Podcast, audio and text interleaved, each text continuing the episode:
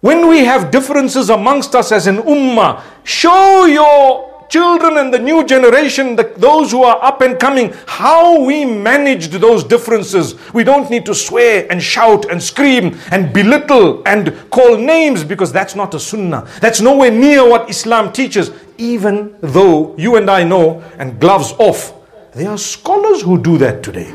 Never mind. It's their weakness. And you know what?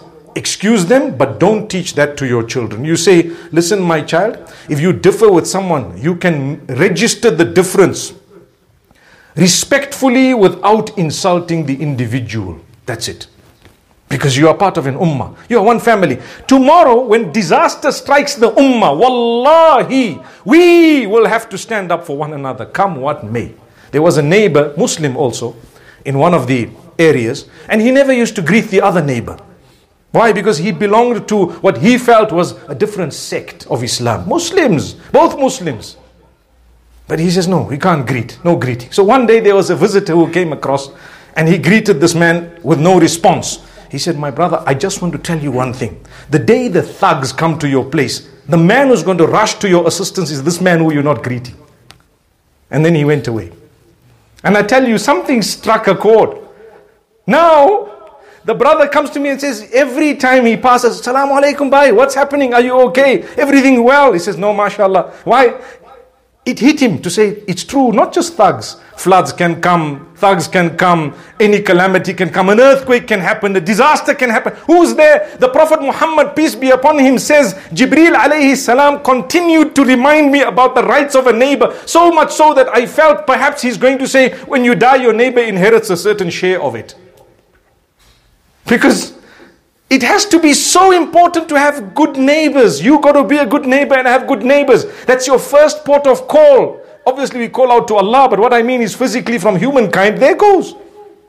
May Allah protect us all. So let's be responsible as an ummah. There is hope. We are growing. We have a lot. And inshallah, we have so much of positivity. Learn to love one another. Small differences you shouldn't take to heart. They're petty things, let them be released. Don't worry. Never, that's my brother. Never mind. Those are my sisters. Never mind. Look what I said. You have people who say bad things. No problem. It's their weakness. It's, excuse them. You keep on doing good work. One day the people will see. One of the sheikhs, when he was told about differences and so on, he said very, very simply, he drew two lines. He says, You see, this line is skew. Instead of living your life saying this line is skew and, uh, and swear the person who drew that line because it's a skew line, all you got to do without talking, draw a straight line next to it and walk away. What happens?